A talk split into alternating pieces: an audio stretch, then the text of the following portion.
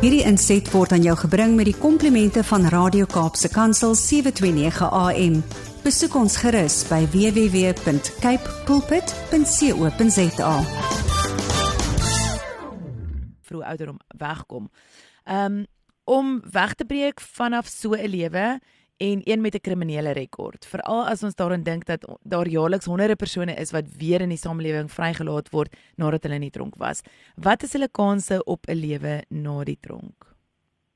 Ek dink as ons eerlik moet wees vir oggend met mekaar, is daar baie min van ons wat eintlik daaraan dink wat gebeur met die ouens wat hulle vonnisse voltooi het. Jy weet, al wanneer ons omgekrap word is as ons hoor van presidensiële vryskelding wat gegee word En dan dink ons, ag, jy weet, daar's nou alweer 'n klomp misdadigers wat nou weer vrygelaat word.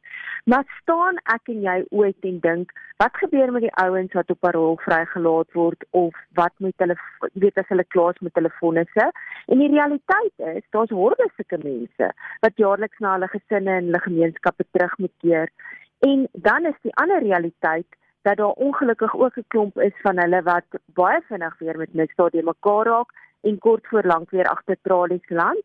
Maar dan is daar gelukkig ook 'n paar van hulle wat suksesvol in hulle gemeenskappe herintegreer, maar ongelukkig is dit nie die meerderheid nie. En daar's verskillende redes daarvoor. Jy weet, een van dit is ons land het een van die hoogste residivisme vlakke en dis natuurlik, jy weet, wanneer ouens weer terugval in kriminele gedrag en dan heroortree en dis ook 'n realiteit vir ander ouens in die res van die wêreld veral as jy amper 'n dan gaan nou maar die Engels gebruik 'n career krimineel is. Jy weet jy begin hier in jou tienerjare daarmee en dis al lewe wat jy ken.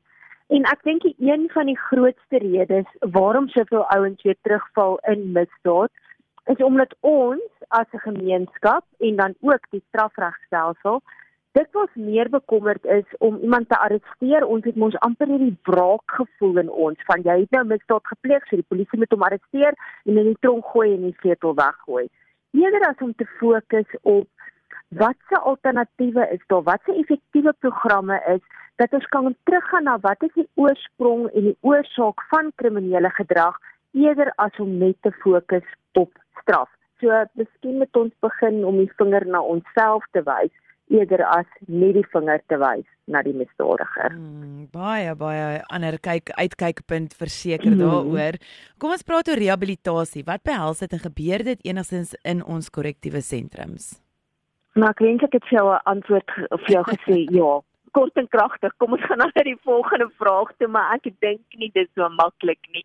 En ek dink dit sou interessant gewees het nogal dalk as van die luisteraars dalk kon deelneem aan die gesprek. Hulle het dalk in inside info, jy weet hulle kan dalk vir jou 'n uh, 'n uh, uh, SMS of WhatsApp stuur so deur die loop van die program.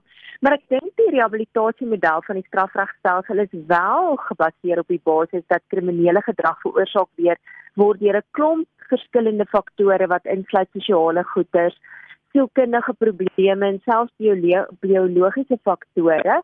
Maar dan sal natuurlik ook ander realiteite in ons land spesifiek, goed soos werkloosheid, lae vlakke van opvoeding, swak opvoeding en as, ek dink as ons teruggaan na ons gesprekke die afgelope uh, jy weet 2 weke oor die jeug wat betrokke raak op 'n jong ouderdom by misdaad en dan nie skool voltooi nie. So wat se kans gee dit vir hulle? Dan sal natuurlik goed soos geestesgesondheidsprobleme, middelemisbruik, onvoldoende behuising en terug na daai dingetjie van die van die vaderhoond waaroor ek en jy ook so rukkie terug gepraat het, disfunksionele gesinne.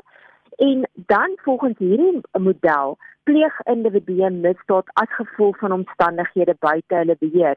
En daarom is dit baie maklik om te sê, jy weet, word rehabilitasie in ons tronke ge, uh, jy weet gedoen, voldoende gedoen as die probleem en die oorsaak eintlik buite die tronk lê wat aangespreek moet word. So ja, dit is gewoonlik 'n bewuslike besluit vir baie mense om misdaad te pleeg, maar aan die ander kant kan 'n ou ook sê, jy weet, daar's ander faktore wat dit beïnvloed. Soos 'n ou wat byvoorbeeld 'n brood steel omdat hy honger is, jy weet of ander goeders doen omdat hy eenvoudig net weet wil begin om geld te kry sodat hy kan oorleef. Ja, en dan gaan ek weer eens hoor 'n klomp luisteraars sê vir my, man, maar alle arme mense pleeg nie misdaad nie. Dit is verseker so en dankie tog daarvoor. Maar dit is nie net so eenvoudig soos ons kan net 'n vinger wys nie. Daar is soveel ander faktore wat ons in ag moet neem waarom waarom misdaad gepleeg word. Nou volgens die departement van korrektiewe dienste is dit wel hulle doel om heroortredings te verminder en op so 'n manier by te dra tot 'n veiliger gemeenskap. En dit sê hulle doen hulle deur middel van programme en dienste wat te doel het om oortreders te rehabiliteer en voor te berei op herintegrasie in hulle gemeenskappe. So hierdie programme is uiteindelik veronderstel om die onderliggende oorsake van misdadige optrede aan te spreek en selfs om oortreders te help om sekere vaardighede en gedrag te ontwikkel wat noodsaaklik is om weer sukses te bereik buite die grense van die hekke of die hekke van 'n korrektiewe sentrum. Maar die vraag wat ek en jy moet vra is, hoe suksesvol is hierdie programme En jy weet, is dit regtig so saamgestel om die behoeftes van die individuele oortreder aan te spreek? En die antwoord moet natuurlik wees nee. Dis natuurlik nie stel om die behoeftes en die omstandighede van 'n individuele oortreder aan te spreek nie, want ons weet in Suid-Afrika het ons heeltemal te veel ouens wat in ons tronke is. Ons het 'n oorbevolkte tronk en ek dink daar's amper iets soos tussen 150 en 200 000 gevangenes in ons tronke.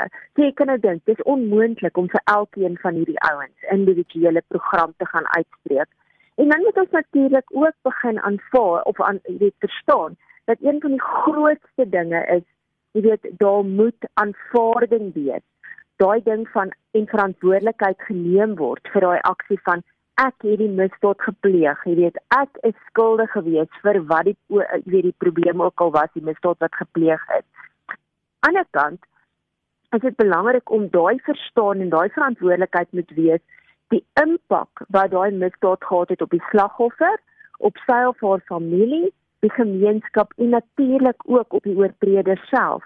En dan moet daai rehabilitasieprogramme ook daarop gemik wees om die oortreder uit sy of haar foute te leer hulle gedrag te laat verbeter sodat hulle uiteindelik net gehoorsame burgers kan wees wat nie weer met die reg sal bots nie, wat nie weer gearresteer en verhoor sal word nie, want ek bedoel dit het natuurlik ook weer 'n ekonomiese impak op ons land, jy weet op die strafregstelsel en hoeveelheid geld wat daar gespandeer moet word. Maar nou ja, aan die einde van die dag is dit baie makliker om aan die buitekant te staan en te sê, jy weet, ehm um, dis makliker gesê as gestaan gedaan vir al in 'n land soos Suid-Afrika waar ons so verskriklike hoë werkloosheidsyfer het en waar ouens voor daai realiteite staan kom van ek het geen inkomste nie, ek het nie dak oor my kop nie, ek het dalk nie 'n ondersteuningssisteem nie. En die enigste manier hoe ek kan oorleef die dag as ek vrygelaat word, is maar om weer te speel, om weer te kan oorleef en net om te kan eet. So baie van hierdie ouens sê al word ek vrygelaat, is dit vir my makliker om weer betrokke te raak in misdaad want minstens weet ek in die tronk het ek 'n dak oor my kop en kry 'n kos al is dit nie die lekkerste kos nie maar ek het minstens 'n vorm van oorlewing en van behuising as ek in 'n tronk is. Sjoe, dis baie hartseer eintlik om so daaraan te dink. Ehm um, dis duidelik dat dit nie maklik kan wees om 'n lewe te herskep na gevangenskap nie. Wat is van die uitdagings wat met dit gepaard gaan? Ja, behalwe vir daai ding van jy weet ons ekonomiese realiteit met ons hoë werkloosheidsyfer in Suid-Afrika, weet ons in Suid-Afrika, veral in kom ons noem dit nou maar die deursnee gemeenskap, is daar 'n reuse sosiale stigma om 'n meese misdaadrekord te hê. En as jy nou nog daaraan dink dat baie van hierdie mense 'n lae vlak van opvoeding of opleiding het omdat hulle dalk nou nie hulle skool uh, suksesvol kon voltooi nie, hulle dalk baie min vaardighede en dan hulle nog min tot geen werkondervinding nie, wat is jou kans om regtig 'n nuwe lewe na gevangenes te skep? Jy weet en dan die ander ding wat ek so vinnig na verwys het nou nou is 'n ondersteuningssisteem van familie en vriende wat sal help om daai oorgang te bewerkstellig van 'n beskerming en ek weet dit klink baie snaaks as ek dit sê, die beskerming van die tronk na die realiteite van die lewe buite die tronk. So die persoon wat vrygelaat word, gaan deur verskillende emosies. Vir party van hulle is dit 'n verligting, dankie tog, jy weet ek word uit hierdie hierdie verskriklike hel van 'n gevangenis kan ek vrygelaat word vir al wat jy 'n kort vonnis kon um jy weet deurbring in die, in die tronk. Maar vir ander is dit daai vrees en onsekerheid wat hulle moet ervaar um en en party van hulle is wel aan die ander kant so gedetermineerd dat hulle nooit ooit weer wil teruggaan na tronk toe nie. Maar dan moet jy hoop jy het ook ondersteuning van vriende en familie wat bereid sal wees om jou te help op hierdie pad na herstel en om weer 'n tweede kans te gee vir hulle Nou daar's een vrou wat vrygelaat is, kom ons noem maar sommer L wat nogal baie verlig was en dankbaar was dat haar tyd in die jy weet agter tralies tot 'n einde gekom het. Maar sy was so bang om huis toe te gaan want sy het nie geweet of wees of sy weer sou inpas nie sy het 'n baie goeie huis uitgekom. Sy het 'n man gehad en alles maar sy het steeds daai vrees gehad. En vir baie van hierdie mense is dit een van die grootste uitdagings natuurlik om daai verbrokkelde verhouding weer te herstel. Nie net met hulle eie gesin nie, maar veral ook as dit in 'n klein gemeenskap is waar almal almal ken. In 'n stad kan jy nog sê ag jy weet mense weet in elke geval nie ek is nie hulle gaan my dalk nie eens vermis het nie. So dit maak nie so erg saak nie. Maar as jy uit 'n klein gemeenskap uitkom waar mense jou by die naam geken het, waar jy jou weet gegroet het as jy winkel toe gaan en sulke tipe van goeder, hoe moeilik kan dit vir jou wees om terug te gaan nie? En dan natuurlik, die oomblik as jy 'n kriminele rekord het, wat is jou kans om 'n werk te kry? Soos een ou gesê het, jy weet hy het kort nadat hy um vrygelaat is uit die tronk uit, het hy reg gekry om 'n werk te kry, maar toe word hy ontslaan omdat die ouens het sy werkgewer 'n polisie verklaringssertifikaat aangevra wat natuurlik sy kriminele rekord wys te kry weer 'n nuwe werk en dit word weer ontslaan. So hy elke keer het hy werk gekry, maar die oomblik as hierdie ouens agtergekom het hy het 'n misdaad rekord, dan sy ontslaan. En dan het die wêreld natuurlik ook is 'n ander realiteit. Vir ouens wat 20, 25 jaar in die tronk deurbring, kan jy dink wat 'n skok is dit vir hulle om nou uit te gaan en jy kom jy weet skielik by um, 'n plek aan waar almal met hulle selfone, hulle lewe is op hulle selfone, hulle bankport op hulle selfone. Genoem daar's 'n totale tegnologiese wêreld wat vir jou wag. Alles het ontwikkel, alles het verander. En jy het vir 25 jaar in die tronk deurgebring en dit glad nie vir jou 'n bekende wêreld nie. So hoe op aardbodem gaan jy daarbey aanpas en hoe gaan jy jouself op 'n manier die kwaliteite en vaardighede hê wat nodig is in vandag se werkwêreld. Ja, so daar's daar's definitief 'n paar uitdagings met in terme van dit om ook weer 'n werk te kry en om aan te pas by die omgewing. Mm, verseker. Is daar 'n manier hoe 'n mens wel 'n positiewe lewe kan skep na gevangenis Annelies? Ja, daar is kom ons kyk weer na daai dame wat ek vroeër El genoem het en en haar lewe wat sy vir haar probeer skep het. Volgens haar het die tronkomgewing vir haar 'n geleentheid gegee om te verander en dat hulle ook baie keer vir jou die gereedskap gee um jy weet om te kan verander, maar aan die einde van die dag bly dit steeds 'n persoonlike keuse wat jy wil doen met daai gereedskap wat vir jou gegee word. Nou so so moeilik soos wat dit haar was om wel die realiteit buite die tronk in die gesig te staar um en verantwoordelikheid dan vir vir die dinge wat sy verkeerd geaan uh, jy weet gedoen het um, moet sy sien het sy gesê jy moet eenvoudig aanvaar dat jou familie dalk jou nie meer wil ken nie en dat jy wel moet skuld erken vir dit wat jy verkeerd gedoen het. Nou, sy het vonnis uitgedien vir bedrog van meer as 5.5 miljoen rand wat sy gepleeg het. En sy was 'n paar jaar tronk toe. Sy is wel vroeër op parol vrygelaat en sy moes nie al hele vonnis uitdien nie.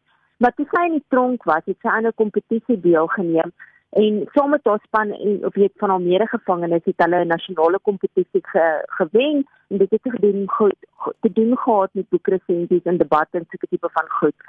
En toe sy die volgende jaar wel in uit die ehm um, tronk uit vrygelaat is, het sy 'n kans gekry om as 'n bestuurder van 'n eiendomsportefeulje aangestel te word. Nou kan jy dadelik dink, "Sjoe, maar dit finansies en net al werkgewer geweet wat sy gedoen het of het sy dit weggesteek?" Nee, haar werkgewer is bewus van haar kriminele rekord, maar hy het haar in 'n posisie geplaas waar sy nie finansiële dienste hoef te lewer nie, maar sy kon wel haar passie volg om met mense te werk en om hulle probleme op te volg jy weet en op te los. So al werkgewer het gesê kom ons kyk na dit wat sy verkeerd gedoen het, maar kom ons fokus op haar positiewe kwaliteite en ons kyk of sy dan 'n verskil wil maak en kom ons gee vir haar tweede kans. So sy was bereid om uit haar foute uit te leer, maar sy sê ook sy weet sy staan elke dag voor die keuse om 'n verskil te moet maak soveel te meer omdat sy reeds 'n kriminele rekord het. Ja, les vir ander mense is jou skaamte hoef jou nie te definieer nie. Hmm. Maak nie saak wat jy gedoen het nie. Die verskil is hoe staan jy op en hoe gaan jy vorentoe? Nou in ons artikel wat my kollega oor hierdie oor hierdie onderwerp gedoen het, verwys hy ook na ander suksesverhale, soos die een ou wat die Urban Farming Cooperative begin het met projekte by Kreersdorp, Leeukop en Polsmoor gevangenisse waar hy voormalige gevangenes bemagtig deur vir hulle stedelike landbouvaardighede te leer. En dan sal natuurlik ook die storie van die gangster kafee daar in die Kaap wat baristas oplei met hulle koffiewinkel en mobiele koffiestasies. So daar's 'n hele klomp suksesverhale waar mense wel sien daar is lewe na misdaad. Maar ek dink einde van die dag moet ons as 'n samelewing ook 'n les leer. Dit is maklik om te oordeel om te sê man, ek gaan nie 'n ou met 'n kriminele rekord 'n tweede kans gee nie, veral nie as hy geweldsmisdaad gepleeg het nie. En as hy bedrog gepleeg het, jy, jy weet ons almal sukkel met finansies, so is ek bereid om te gee. Maar ek dink ons moet begin sê, kom ons kyk na elke individu se storie. Oorweeg dan die risiko en gee vir daai persone kans op 'n positiewe manier 'n verskil te maak om te wys dat hulle verander het en 'n nuwe blaadjie wil ontstaan. Baie belangrik, oorweeg die risiko. Soos wat hierdie, jy weet, dame El gesê het, sy het 'n kans gekry weg van goed af waar sy finansiële werk moet betes omdat sy bedrog gepleeg het. Want aan die einde van die dag moet ek en jy vir mekaar vra, sou jy nie wou hoop dat iemand vir jou 'n kans gee as jy met 'n gereg gebots het nie en jy regtig wys dat jy berou het en dat jy 'n tweede kans werd is nie. Ja, so weer is makliker gesê as gedaan, maar kom ons dink maar bietjie vanoggend oor hierdie onderwerp en ons oorweeg die risiko's en ons sê wel kom ek gee vir 'n oue tweede kans want aan die einde van die dag is dit dalk net die regte ding om te doen om te sorg dat daai ou nie weer met misdaad of met die reg hoef te bots deur weer 'n lewe van misdaad aan te gaan nie. Verseker en as ek dink ons ons het terugvat um, Annelies na die Bybel toe en wat Jesus gedoen het, is hy uitgesê ek vergewe jou 70 maal 7 keer.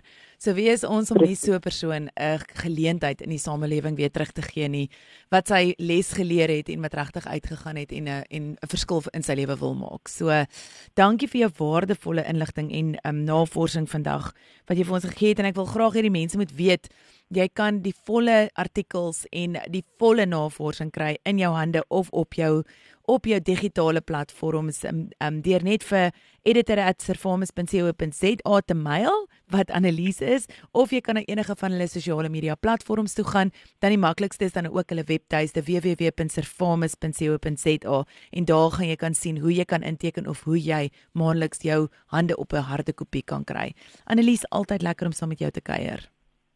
Dieselfde en geniet julle laaste bietjie winter voor die somer kom en weer vir kuier ons volgende week weer. Verseker, ek weet nie wanneer is daai nie, maar ehm um, een van die dae hopelik. Ons praat volgende week lekker lekker week vir jou. Dieselfde, Dankie, totsiens. Hierdie inset was aan jou gebring met die komplimente van Radio Kaapse Kansel 729 AM. Besoek ons gerus by www.cape pulpit.co.za.